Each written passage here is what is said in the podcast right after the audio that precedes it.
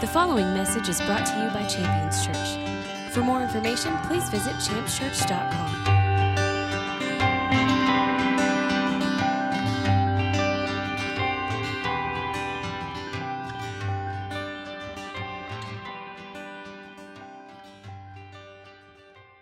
you. So, as we get into the word this morning, I want to offer this with a little bit of encouragement and excitement. I see one of the most terrific opportunities for believers to, to walk in the favor of God that I've ever seen available in my lifetime. So, hopefully, that makes a little more sense just here as we get into the word. But in short, you know, since in, in my life, I've never seen a greater opportunity for believers to witness, to see, and to walk in the, the favor of God. And we're going to see in the, the scripture here what makes that possible. Uh, I want to give you a few things that we're, we're going to find in the Word, things that we're going to look for in the scripture. Uh, number one, how to fight back against the devil.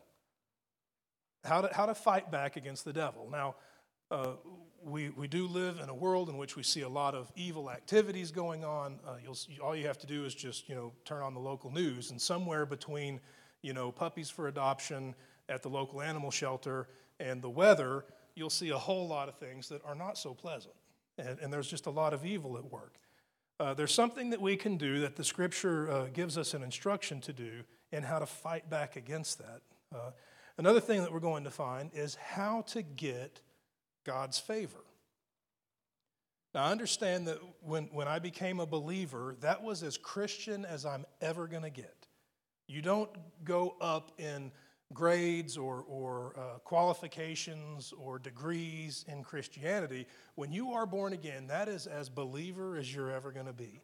But yet, elements of the kingdom of God and, and, and the, the teachings of Jesus Christ have a greater impact on my life today than they did the moment I was born again through application and surrender to those teachings and then being applied to my life and my decision making and my choices. What we're going to see is, is something that the scripture reveals to us in how to find God's favor. Uh, we'll find that in the word and we'll let the word speak for itself there. Uh, so, another thing that I want to see as we get into the word is how to get promoted. Now, promoted is an interesting word. I mean, think about it not just in the sense of like the job place where you go from being you know this person that's that's kind of low ranking to a rank higher to a rank higher to a rank higher i mean that's one way to think of it and that's a really great thing and god's very interested in you being promoted there's no doubt about that but i want you to think of it as the concept of being promoted past whatever you're dealing with I mean, if I have a situation that's troublesome or a challenge, or, or we use the word problem a lot, that I'm facing, I want to be promoted above that problem. I do not want that problem to lord over me. I want to be in charge over it. And I, I, want to see promotion an active part of my life in every aspect of my living. And we'll see in the scripture uh, the keys to, to promotion in the kingdom of God uh, and as we get into the word here. So, I want to talk to you about a topic that is very taboo, especially for Texans, right? So, I need you to, to commit something to me. I mean, that nobody get up and walk out. Can you, can you give that to me? I mean, now you're thinking, like, oh my God, what's he about to say? This is, where's he going with this? But it's a word that is, is really kind of, uh, uh, it's in the scripture, it's an important part of the believer's life, but it's a word that when we hear it or when we, we hear it used, it doesn't always provoke, uh, you know, daisies and roses and butterflies in our thinking. So the, the word that I want to look at here is submission. Submission. Now, you can preach a lot of messages on submission and its place in the Bible and its purpose in the Bible. Uh, and, and this message by no means is, is absolute. I mean, we could have a, a, series on submission and talk about this topic for, for weeks and weeks and weeks and months. And, but I do want to talk about it today because I think that there's a really great opportunity, and it's going to require believers to take a look at submission. Uh, I want to just take a, a, a look at the dictionary just to find, you know, what, what it would mean to, to submit. Uh, so I want to start with that. Submit, if you, if you look it up. Uh, first of all, you know the dictionary game, right? I mean, if you look up the word submission, what do you think you're going to find?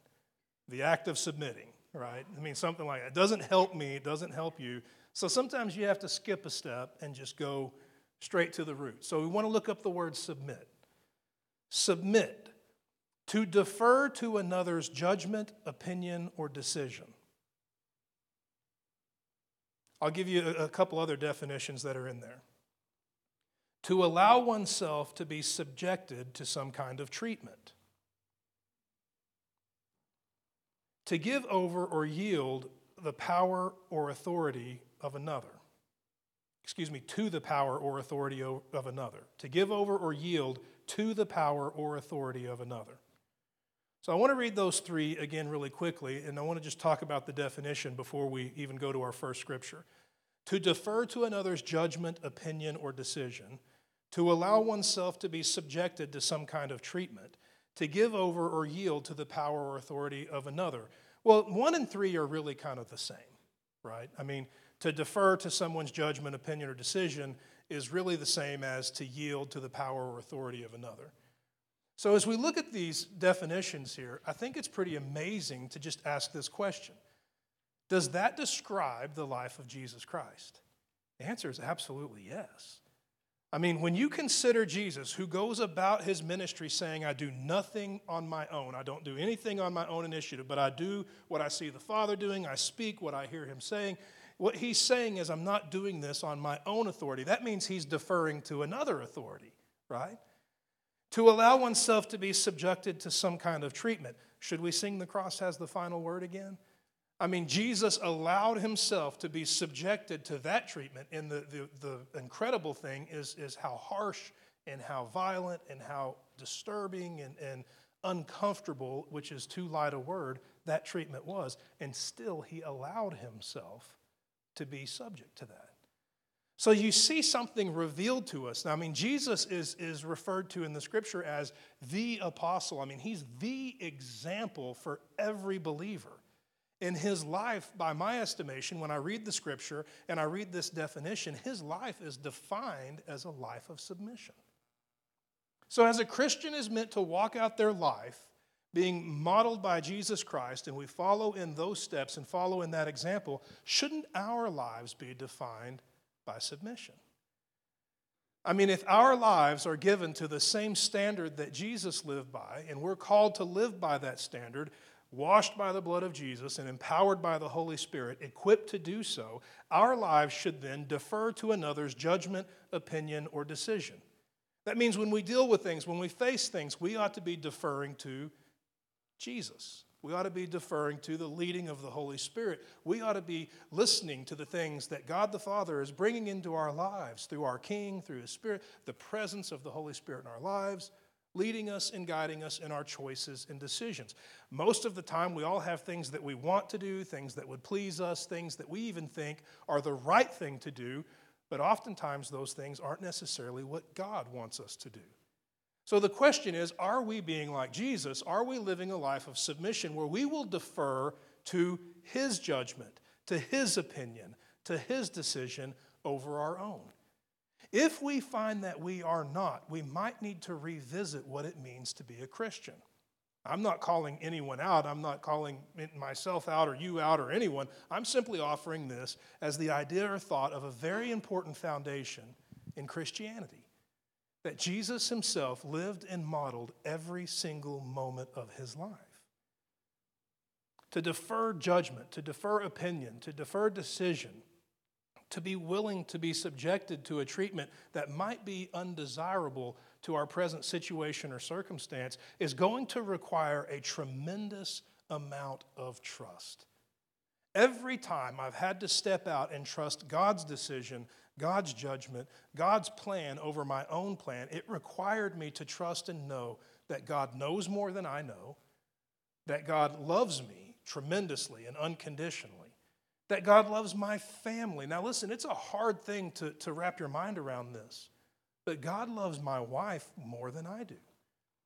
I mean, uh, that's mind blowing to say. He loves my children more than I do. Oftentimes, when I'm praying for you as the congregation, that's part of my prayer. My prayer is, Father, I know that you love them so much more than I'm capable of. And then, you know, you'll make your request known. Will you bless? Will you, will you loose your peace in their life and their joy? Because I know that you, if I think I want to help in that situation, how much more do you want to bring help to that situation? And you've proven it by paying their ransom with the blood of Jesus. So, submission is an important part of the believer's life. It's foundational in the believer's life. It literally is the definition of the life of Jesus Christ that we are meant to model. Now, submission does something really great and powerful. I mentioned to you before a few things that we were going to find in the scripture. That first thing was, was how to fight back against the devil. Uh, I want to give you a passage of scripture here from the book of James. James chapter 4, I want to see verse 7. So if you have your Bibles, you can turn there. If you want to just jot it down in your notes and revisit it in your own time, uh, uh, that would be fantastic as well. We're going to see something here, and this is an important thing to see because it applies to our lives. This is a really incredible instruction. Uh, I'll, I'll give you what the scripture says James chapter 4, verse 7. It says, Submit to God, resist the devil, and the devil will flee from you. So I, I used the words fight back earlier when we, when we talked about this, but the word there is resist, which resist literally does mean to, to push back. Resist implies one, that there's a force against you, and two, that you are pushing back against it. Rather than be swept away by the devil with every temptation or every assault on your life, we can stand firm and resist or push back. And the way that we do that, based on this passage of Scripture, is by submitting to God. So I have to ask myself this question then. If submission is not an active part of my life, how in the world will I ever resist the devil?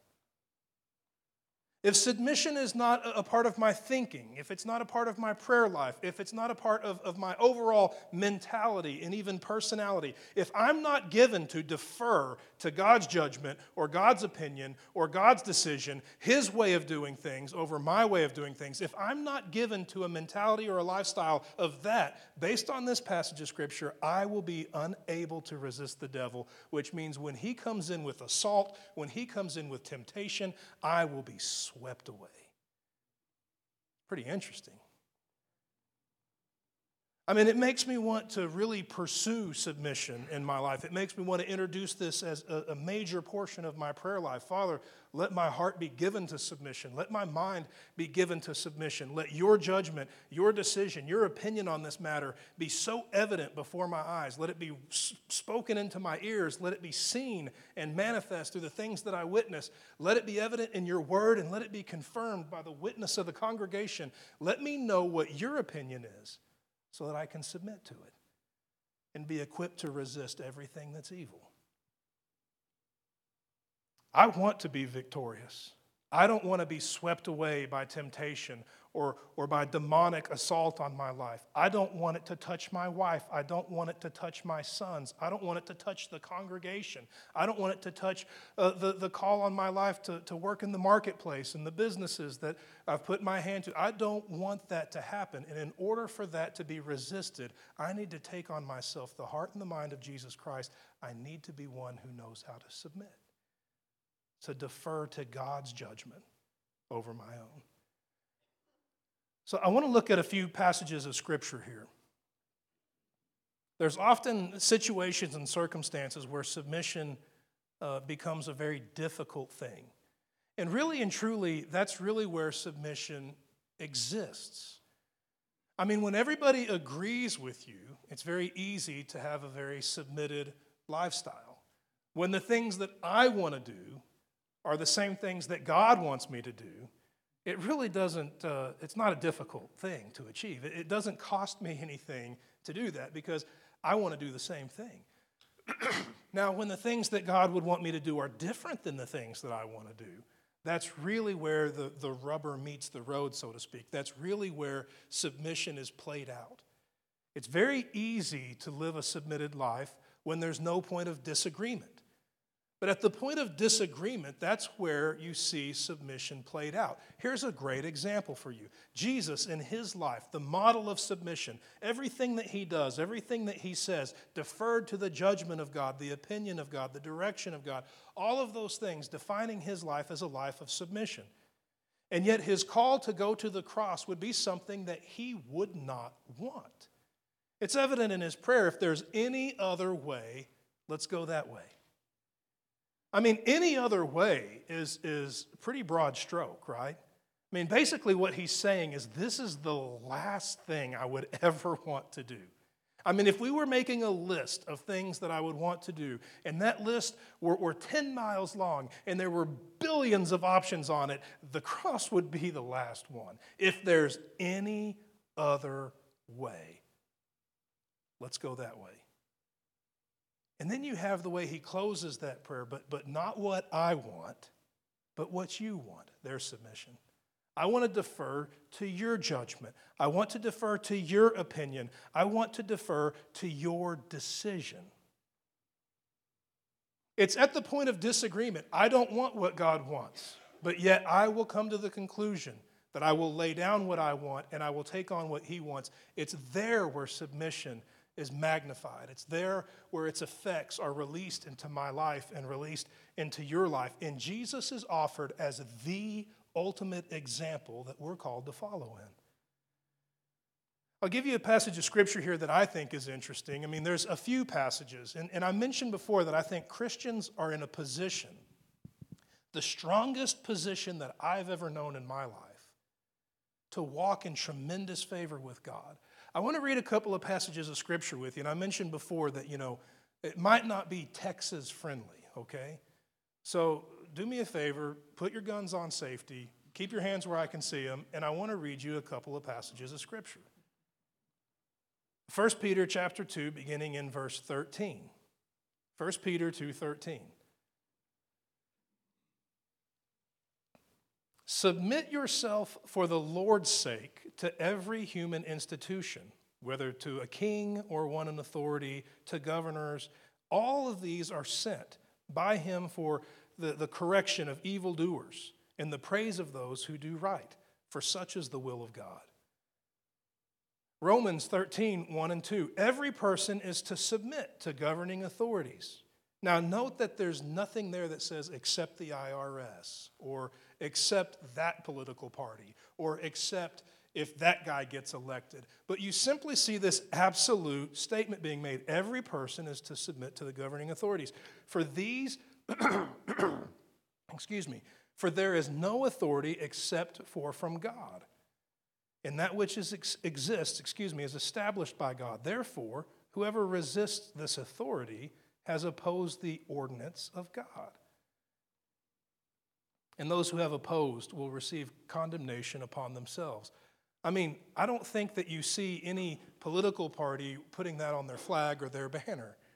What you see here, though, is a call to believers and, and a purpose to function. Now, I got to tell you something. I'm going to, to admit something to you. When I was a young believer, I mean, I was uh, newly born again, I'm devouring the Word of God, and, and these passages of Scripture came my way, and I saw them.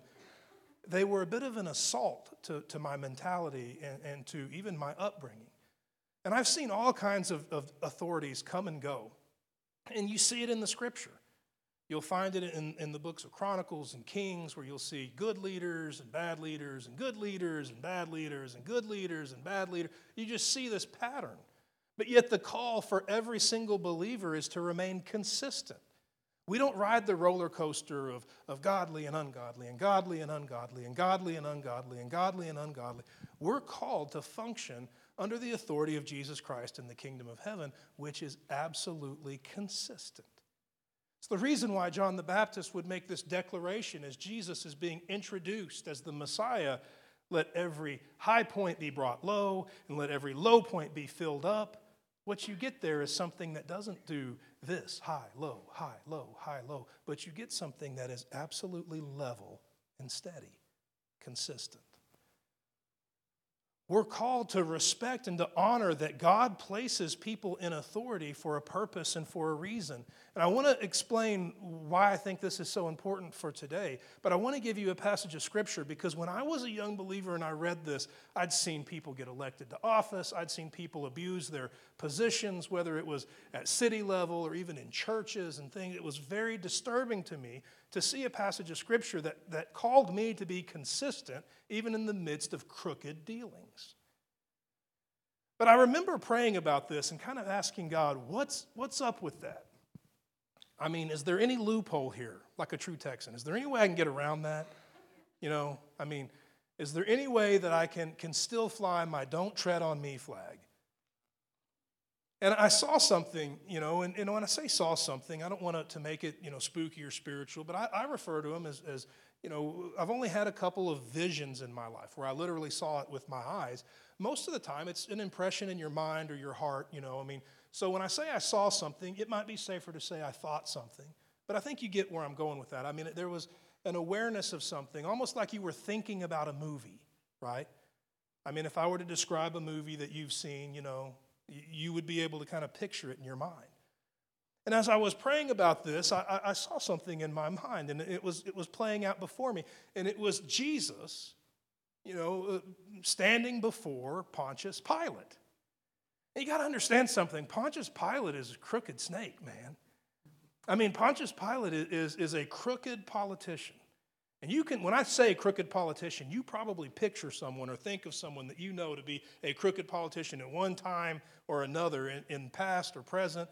But, but the reality is, this guy takes the cake.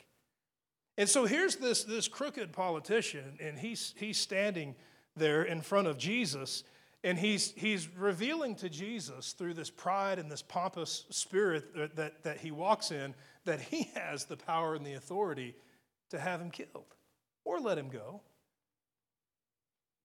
And as he's quizzing Jesus and he's putting Jesus in this position to, to, to uh, defend himself, Jesus makes a statement, and this statement's really profound. It's a statement that you'll see in John chapter 19, out of verses 11 and 12.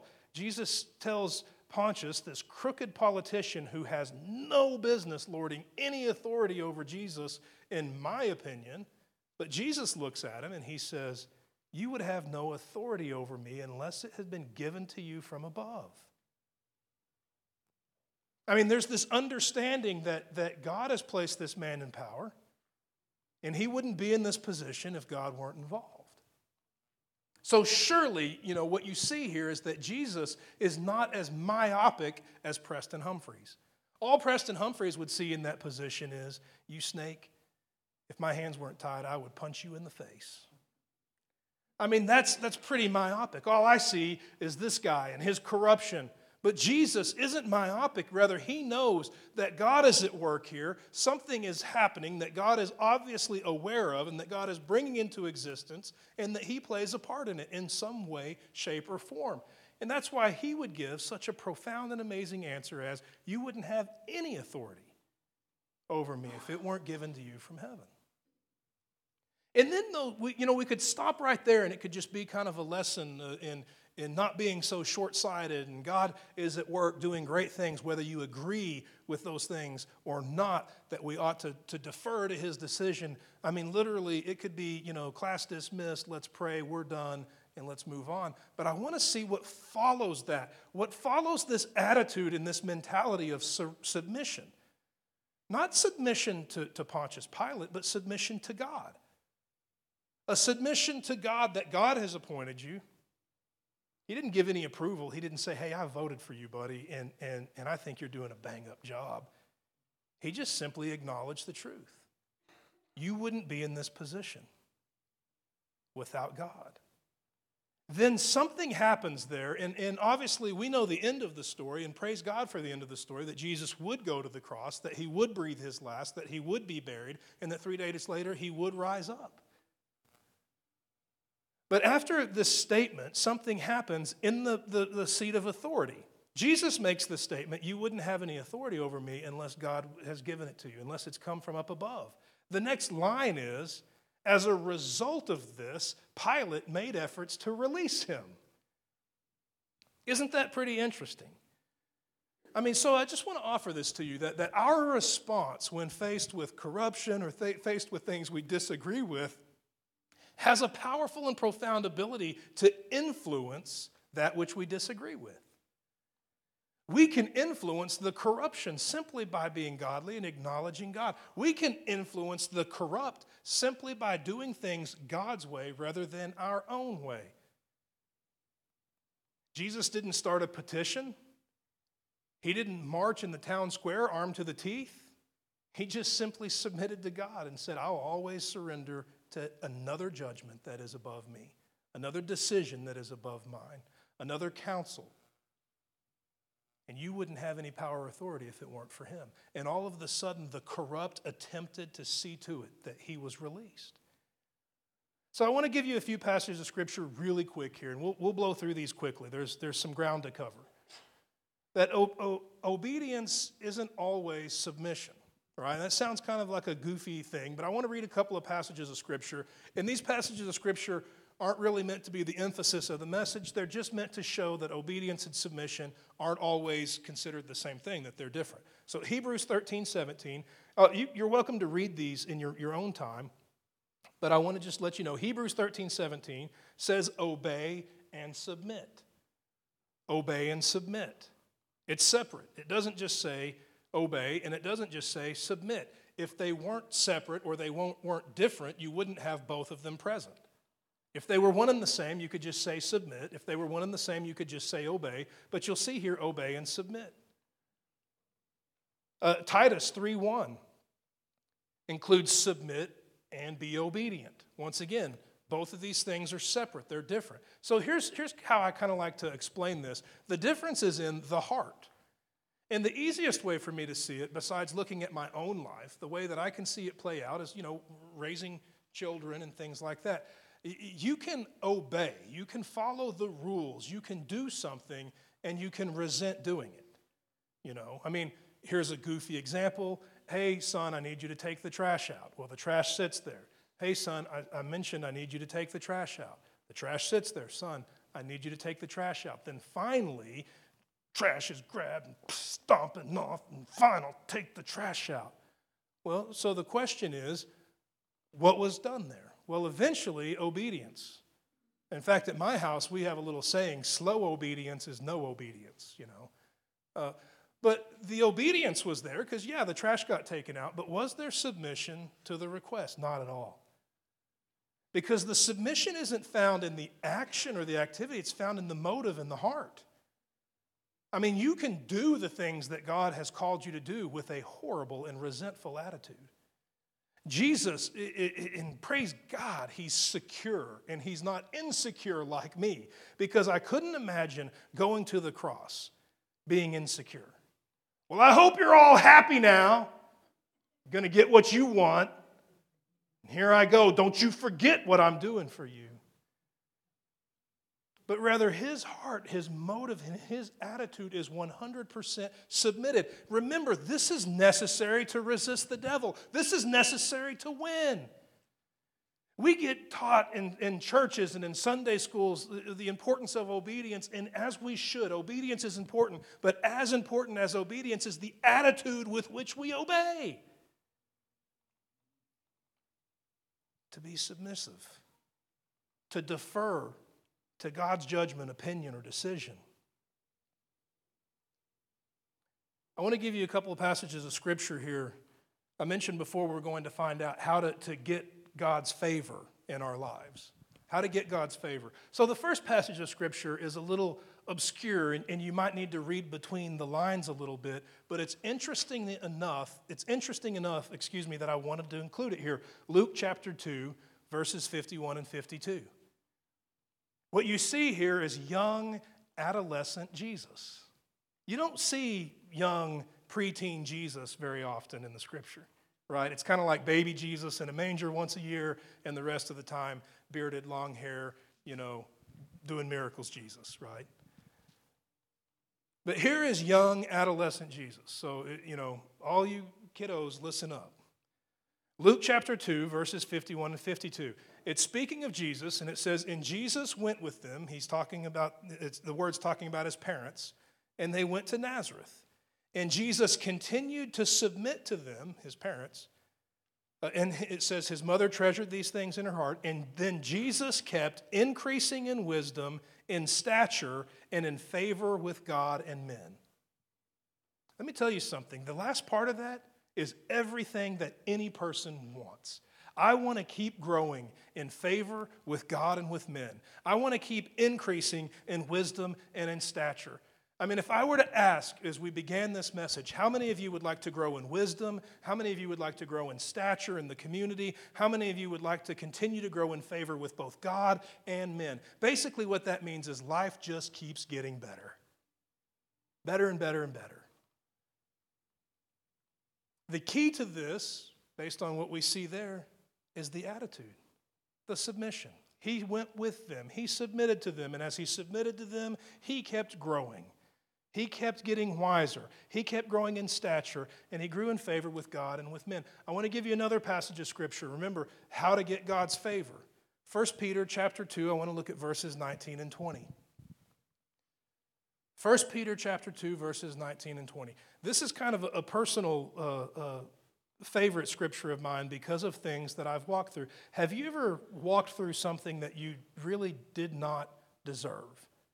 Maybe there was gossip or slander or accusation made, and, and it wasn't merited, but yet you still had to go through it.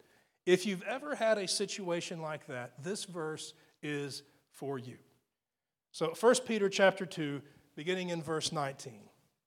It starts with this, and I love this because they just get their reward out of the way right up front. This finds favor. This finds favor. If for the sake uh, uh, of conscience toward God, a person submits to sorrows when suffering unjustly. Okay, it's kind of a poetic way to say it. It basically just means when you're in trouble for something that you didn't do, when you're suffering for something and you don't deserve it, this finds favor. When you submit to that, when you will walk through that with, with patience and with kindness, this finds favor. It goes on to say, For what credit is there when you're treated harshly for doing wrong? You endure that with patience. I mean, what, what do you get for doing that? You deserve it. It's something that you brought on yourself in that situation or that circumstance. But if you do what is right and you suffer for it, and you patiently endure it, this finds favor with God. Those are the words that I underline in my Bible. This finds favor with God.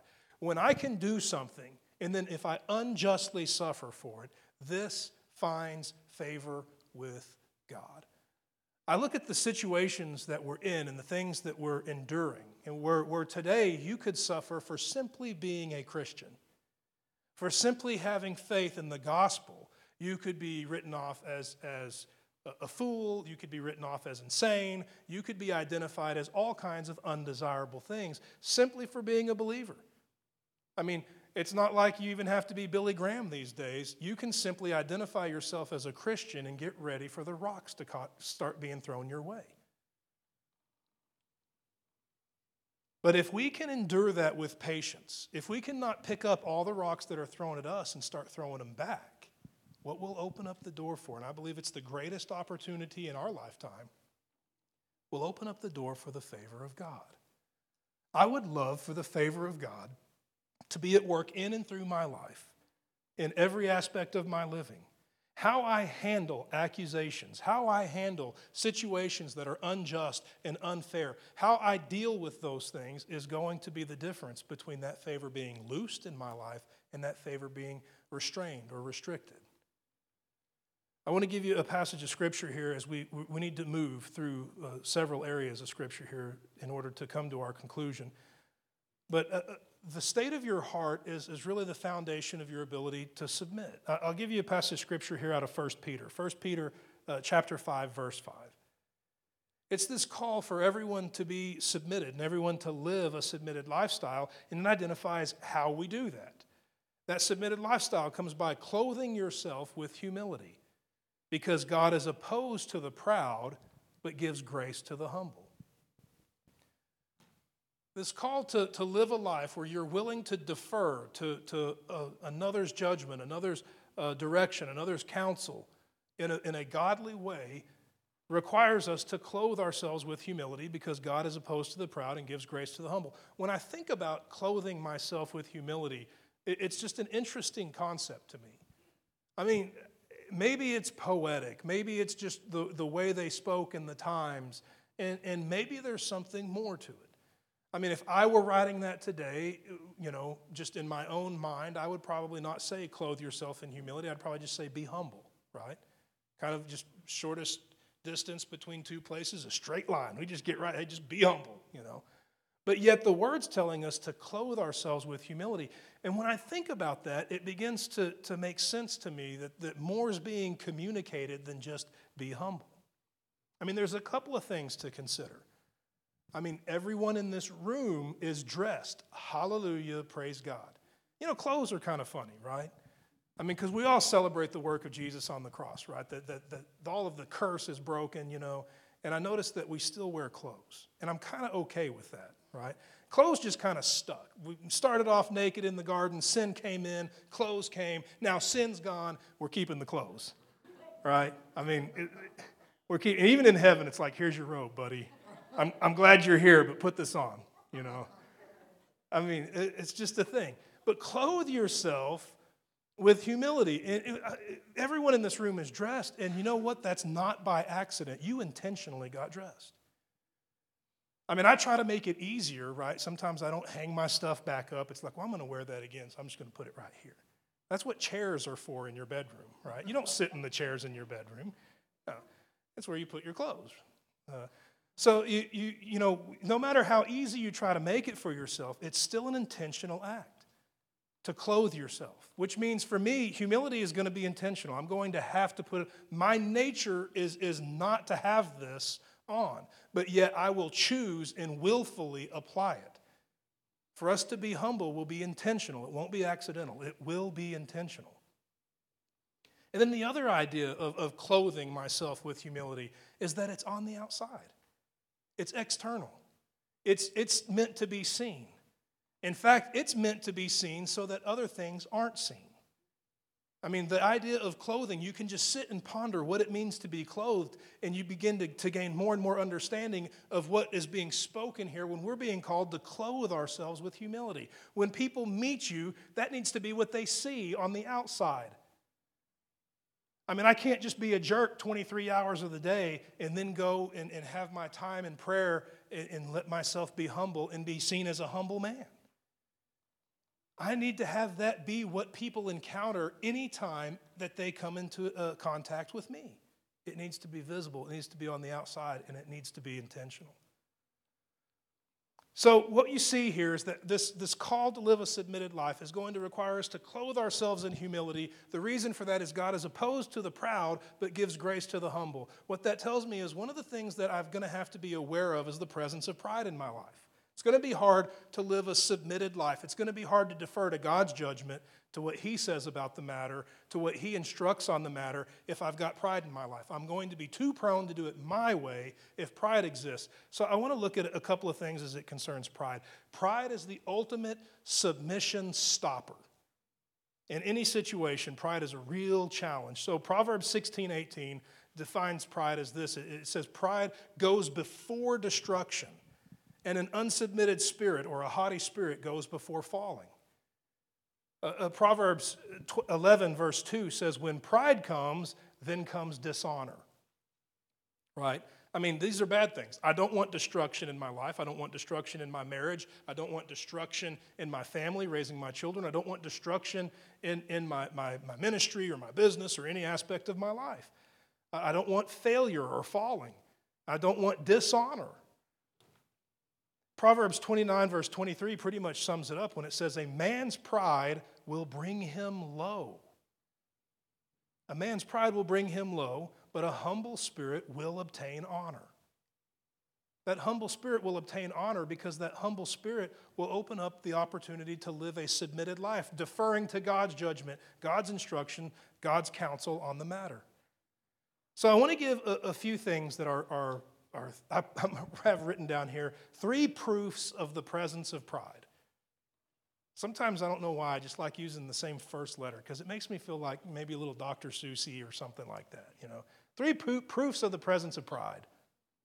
Proofs of the presence of pride. Uh, so, so here's one. Uh, I'll, I'll, give you uh, the spreading of strife. Spreading of strife. I mean, when you enter into a situation, do you quench the fire or do you fan the flames, right? If there's drama, if there's hardship, if there's a situation that, that is, is potentially destructive, when you're introduced into that situation, do you bring a, a solution or do you add to the problem? Uh, let me give you a passage of scripture Proverbs 28 25. Proverbs 28 25. A prideful man stirs up strife, but the one that submits to the Lord will prosper. Proverbs 6:14 says, "One who spreads strife has perversity in his heart and will continually devise evil. Therefore his calamity will come suddenly and instantly he will be broken and there will be no healing." Uh, I wouldn't sign up for that. That's pretty rough. I don't want to be one that spreads strife. it, it is the evidence of pride, which will ultimately bring me low or bring dis- destruction because it will prevent me from living a life like Jesus, one that submits or defers to the authority of God in the situations that I walk through. So here's another one that is, remember, we're looking at proofs of the presence of pride. Now, there's probably more, but we have limited time. Criticism. Now, for me, you know, when I hear that, there would be kind of that ominous villain music in the background, you know, dun dun dun, because this is one that, that uh, it, it really convicts me when I see this one. There are times it's very easy for me to be critical. I mean, I can turn on the news and I can see what's going on, whether it's you know political or whether it's uh, uh, uh, you know cultural or whether it is community or whether it's church. I can see a lot of things going on today that I personally disagree with, and and it makes no difference what those things are. The problem is, I see it and, and I immediately, first gear for me is criticize it. That's so stupid. Why would they do that? You know, I mean, you just, you, and, and the reality is, with that being my first gear, it's going to affect my second gear and my third gear and my fourth. It just affects where I go. And I, I need to address that and deal with that. And I'm sure that's the same for many people. But criticism is a proof of the presence of pride, which will prevent submission, which will lead to a life that is very difficult, if not impossible, to resist the devil, to resist any evil, whether it's an attack or a temptation. Jude chapter 1, verse 16. Jude 1:16. Fault finders criticize, following after their own lusts. They speak pridefully, and they flatter for the sake of gaining an advantage. I mean, that passage of Scripture just reveals that the criticism that exists in fault finders is rooted in pride. Those critical words are spoken pridefully. When I stand and say, that's so stupid, what I'm saying is, I'm so smart. and, and, that's a challenge. Uh, James chapter 5, verse 9. Do not criticize one another so that you yourselves may not be judged. And behold, the judge is standing right outside the door. Every time I make my opinion known with such boldness and such authority, I, am standing in line to be judged myself. This is a real issue. Another uh, uh, proof of the presence of pride, and this will be the third and final one as we close self promotion. Self promotion. It's amazing to me that you never see Jesus promote himself. I mean, I remember as a new believer reading in the scripture, and you would see that, that he would, you know, perform this, this, this miracle. And when we say he performed this miracle, it makes it sound like he's some kind of magician. The reality is the same Holy Spirit that is in you operated through him to accomplish this to the glory of God. And, and that is something that is miraculous and powerful and wonderful. And when it would take place and celebration would be the result, Jesus would say, Hey, don't tell anybody. Don't tell anybody about that. I got news for you. A lot of people didn't listen. The first thing they did is they go and tell someone. But what you're seeing there in the scripture is that Jesus is never building his own platform. He's never saying, hey, there's another one. I want you to sign the wall over there, and, and we're going to put your picture up there because that's my ministry uh, accomplishment wall. And I really want people to, to keep count. We're keeping score here, and I just want people to really pay attention. He's never building his own platform. So, self promotion is a proof of the presence of pride. Uh, uh, you'll find this in the Gospels Matthew 23 12, Luke 14 11, again in Luke 18 14. You'll see whoever promotes himself will be humbled, and whoever humbles himself will be promoted. I mean, Jesus had no problem making this be a, a, a, foundational part of his message and communication. It's recorded for us multiple times uh, as a priority message to us that how we carry ourselves as it concerns promotion is really important. I mentioned before we are going to find how to be promoted. I'd like to close with that. I'll give you a passage of scripture, 1 Peter chapter 5 verse 6. 1 Peter chapter 5 verse 6. It's a call not to be prideful, but rather the opposite. Humble yourselves under God's mighty hand so that he may promote you when the time is right. Humble yourself under God's mighty hand so that he may promote you when the time is right. When I read that passage of scripture, I can't help but revisit Jesus standing before Pilate. I will stay submitted to God's judgment, to God's decision, to God's opinion on this matter, knowing that when the time is right, even if it means I'm dead and buried for three days, He'll promote me. And sure enough, at the right time, that stone rolled away and he walked out of the grave. Now that's a promotion. When the time was right. I think oftentimes, you know, it's not some malicious uh, agenda that we have that causes us to, to promote ourselves or to, to defend ourselves, but rather it's this lack of trust that, that God will do it. It's just not the right time.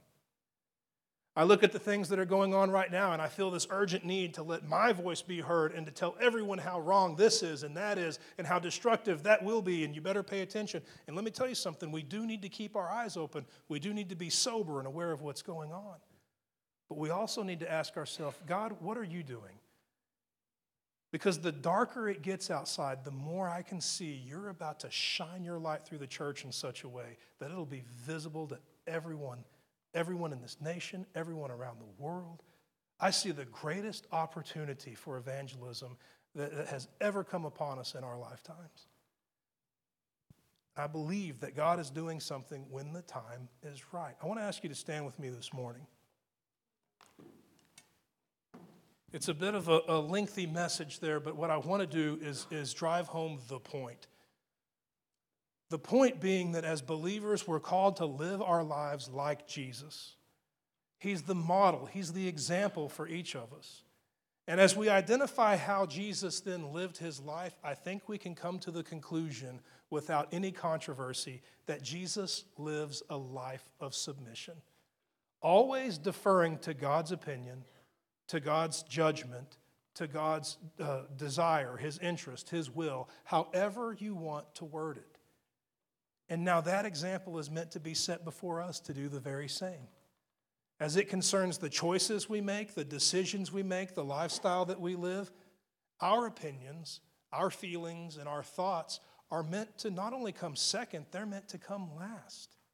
That we put God first above all else. And that as we examine what His will is, what His opinion is on the matter, what His judgment is concerning that topic, no matter how we feel or no matter what we think, with an attitude of agreement, we respond. And really and truly, the submission is in the heart. That we would come into a place where we're grateful for all that God's done on our behalf, where we know that He hasn't changed His thoughts toward us, that His unconditional love for us is as strong right here and right now in what we're facing as it's ever been that He has our best interest in mind and that He's accomplishing something fantastic. And as we come into this mentality, we then become positioned to actually resist the evil that's in the world and not participate in it, to not condone it, to not be uh, swept away by temptation, and to not be swept away by uh, uh, evil and, and destructive uh, uh, attacks against our lives but to stand firm and to be victorious. I want to pray and I want to ask God to, to introduce in our hearts and in our minds a new understanding of what it means to submit to Him. so that we can truly be a people identified as those who submit to God and are equipped to resist the devil. So, there where you stand, I want to pray, and I, I, want to pray for us collectively. You can be in a state of agreement, or, or you can just simply be in a state of receiving, but I want to trust God to do something great. Father, we bless your name and we thank you for your word. We thank you for the example that we have in Jesus. Let us see his example set before our eyes in such a way that we know we've been equipped with everything that we need to follow his lead. To live our lives with the same mentality that we would defer to your judgment and your opinion on every matter. Let our hearts and our minds be given to submit, that we might be given to a life that is equipped to resist evil as evil would attempt to wash us away. And as we face choices and decisions, as we are, are put in position to, to go left or to go right, let there be an attitude that would defer our judgment and our opinion to yours. That we could come to the place where we would know and understand what you want, what pleases you, and what you've called us to. And that no matter how we feel or what we think,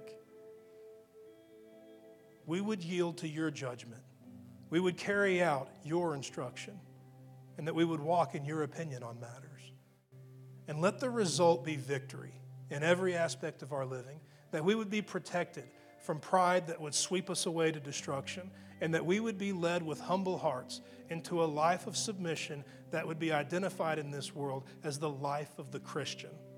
That we would stand out in the midst of darkness as light, and that we would draw men and women and children into your kingdom through the blessing manifest through our submissive lives. As we lay down our will, let us take upon us your will and let us be just like Jesus.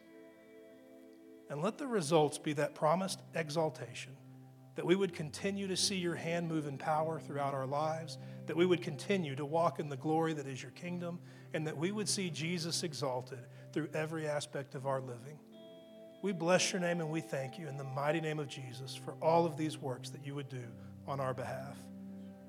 Be glorified as we live out our lives surrendered to your will. We bless your name and thank you in the mighty name of Jesus. And all the saints declared, Amen. Thank you for listening to this message from Champions Church. We invite you to join us this Sunday for our celebration worship service. For more information, please visit us at championschurch.com.